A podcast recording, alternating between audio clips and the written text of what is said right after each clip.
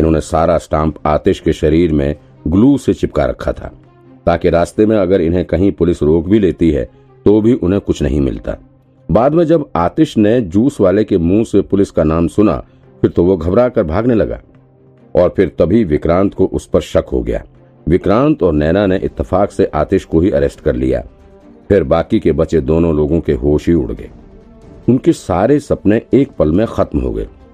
साहिल और रमन किसी भी हालत में स्टाम्प खोना नहीं चाहते थे। उन्हें लगा कि ये सिर्फ़ दो ही पुलिस वाले हैं। तो वो किसी तरह इन पर अटैक करके आतिश को पुलिस की गिरफ्त से छुड़ा सकते हैं। लेकिन उन्हें किसी भी हाल में ये उम्मीद नहीं थी कि नैना उन पर गोलियाँ चलाना शुरू कर देगी। आखिर में उन्हें हार कर सरेंडर करना पड़ा और फिर चारों के चारों पकड़ लिए गए। इस तरह से बैंक के लॉकर रूम के लूट का केस सॉल्व हो चुका था। नैना को तो जैसे यकीन नहीं हो रहा था कि उसने इतने बड़े केस को सॉल्व कर लिया है। अभी एक दिन पहले इस केस का कोई क्लू भी नहीं मिल रहा था। अब सारे के सारे मुजरिम उसकी आँखों के सामने बैठे हुए थे। ये केस किसी फिल्मी मिस्ट्री से कम नहीं था। मिस्ट्री से ज़्यादा इस केस में इत्तेफाक हुआ था। अगर इतना सारा इत्तेफाक ना हुआ होता तो शायद ही ये केस सॉल्व हुआ होता। और इतने सारे इत्तेफाक का गवाह बनने की वजह से ही नैना को केस के सॉल्व हो जाने पर यकीन नहीं हो रहा था। उसे खुद पर ही भरोसा नहीं हो रहा था कि उसने इतने बड़े केस के मुजरिम को पकड़ लिया। भले ही नैना को यह सब बड़ा अजीब सा लग रहा था, लेकिन विक्रांत को सब कुछ नॉर्मल लग रहा था। उसके साथ ये सब हमेशा होता रहता है। उसे अच्छे से पता है कि अदृश्य शक्ति के कारण ही ये केस सॉल्व हो सका है। बेशक डीएन नगर ब्रांच की पुलिस टीम के साथ ही नासिक पुलिस और फोरेंसिक डिपार्टमेंट ने भी काफ़ी मेहनत की है। लेकिन ये सारे इत्तेफाक वाले खेल अदृश्य शक्ति का ही कमाल है। वरना ना तो विक्रांत का नासिक के रास्ते में ड्रग डीलरों के साथ पंगा होता और ना ही वो उनका फ़ोन छीन कर ले आता। और फिर ये भी इत्तेफाक की बात है कि उसने सभी का व्हाट्सएप खोलकर मैसेज करवाया और फिर आर्ट सेंटर के बारे में पता चला। फिर वहाँ भी विक्रांत अदृश्य शक्ति के इतफाक की ही वजह से बिल्कुल ठीक समय पर पहुँचा था। वरना वो पाँचों लोग वहाँ से मध्य प्रदेश के लिए निकल गए होते। और फिर शायद ही कभी पकड़ में आए होते। कुल मिलाकर पुलिस टीम की मेहनत और विक्रांत की अदृश्य शक्ति के कमाल से डीएन नगर ब्रांच के लिए चैलेंज बना हुआ ये रॉबरी केस अब सॉल्व हो चुका था। इस केस के सॉल्व हो जाने के बाद डीएन नगर ब्रांच के सभी इन्वेस्टिगेटर समेत तमाम सीनियर ऑफिसर्स ने भी राहत की सांस ली। हालाँकि अभी भी एक बहुत बड़ा केस उनके हाथ में था। अभी भी बैंक के लॉकर में मिली डेड बॉडी वाले केस के मुजरिम को पकड़ना इनके लिए चुनौती बनी हुई थी। रात हो चुकी थी, आसमान साफ़ नज़र आ रहा था और तारे भी खूब टिमटिमा रहे थे। रोड पर सन्नाटा पसरा हुआ था और इस सन्नाटे को चीरती हुई पुलिस की चार गाड़ियाँ हाईवे पर एक साथ निकल रही थी। ये सभी गाड़ियाँ डीएन नगर पुलिस ब्रांच की थी, जो कि नासिक से मुंबई लौट रही थी। डीएन नगर पुलिस ब्रांच की टीम नासिक में करण बख्शी और उसके चारों साथी की कस्टडी लेने के लिए आई हुई थी। अब ये लोग नासिक से वापस मुंबई जा रहे थे। इस काफले की सबसे पीछे वाली स्कॉर्पियो को देव ड्राइव कर रहा था।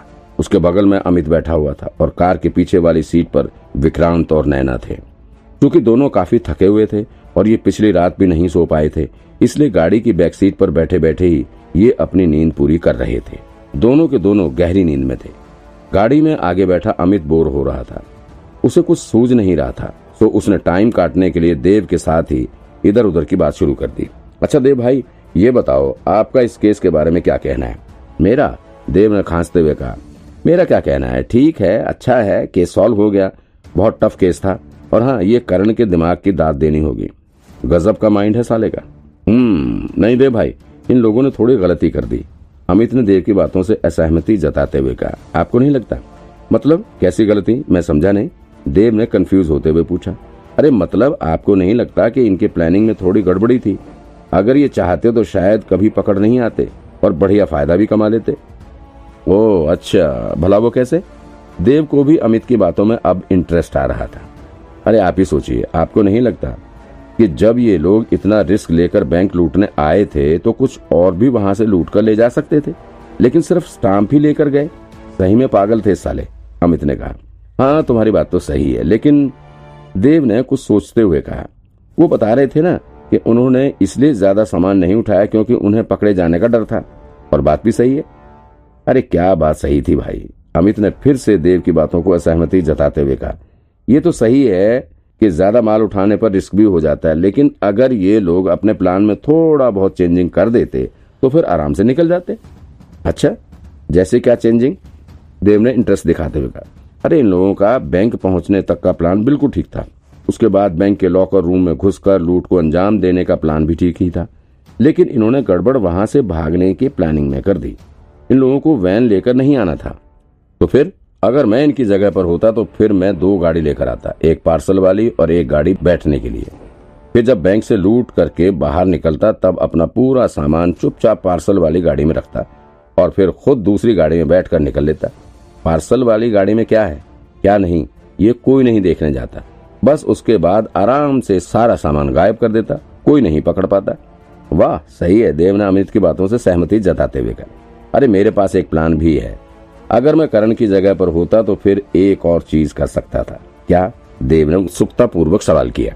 जहाँ इन लोगों ने अपनी गाड़ी पार्क की थी, वहाँ पर एक पब्लिक टॉयलेट भी था। तो ज़ाहिर है कि आसपास सीवर लाइन भी रही होगी।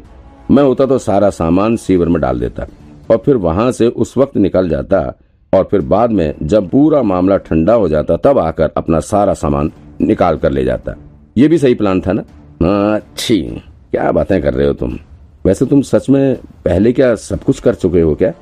देव ने अमित की तरफ़ थोड़ी घृणा भरी नज़रों से देखते हुए कहा, नहीं, लेकिन वो लोग चाहते तो ऐसा कर सकते थे, अमित ने थोड़ा मुस्कुराते हुए कहा। मेरा मतलब बस इतना है कि जो करण बख्शी था, ये काफ़ी प्रेशर में था। इस वजह से ये ढंग से काम नहीं कर पाया। अगर इसने थोड़ा दिमाग से काम लिया होता तो शायद ये और भी फ़ायदा कमा सकता था। और ऊपर से ये कभी पकड़ा भी नहीं जाता। पकड़ा तो वैसे भी जल्दी नहीं जाता, उसने खुद की तरफ़ से तो बहुत दिमाग लगाया है। हमने भी उसे पकड़ने के लिए बहुत पापड़ बेले, देव ने कहा। लेकिन मुझे जो लग रहा है, वो ये है कि करण बख्शी की ज़िंदगी एक छोटी सी भूल के चलते बर्बाद होगी। वो भी ऐसी भूल जिसमें उसकी ज़्यादा गलती भी नहीं है।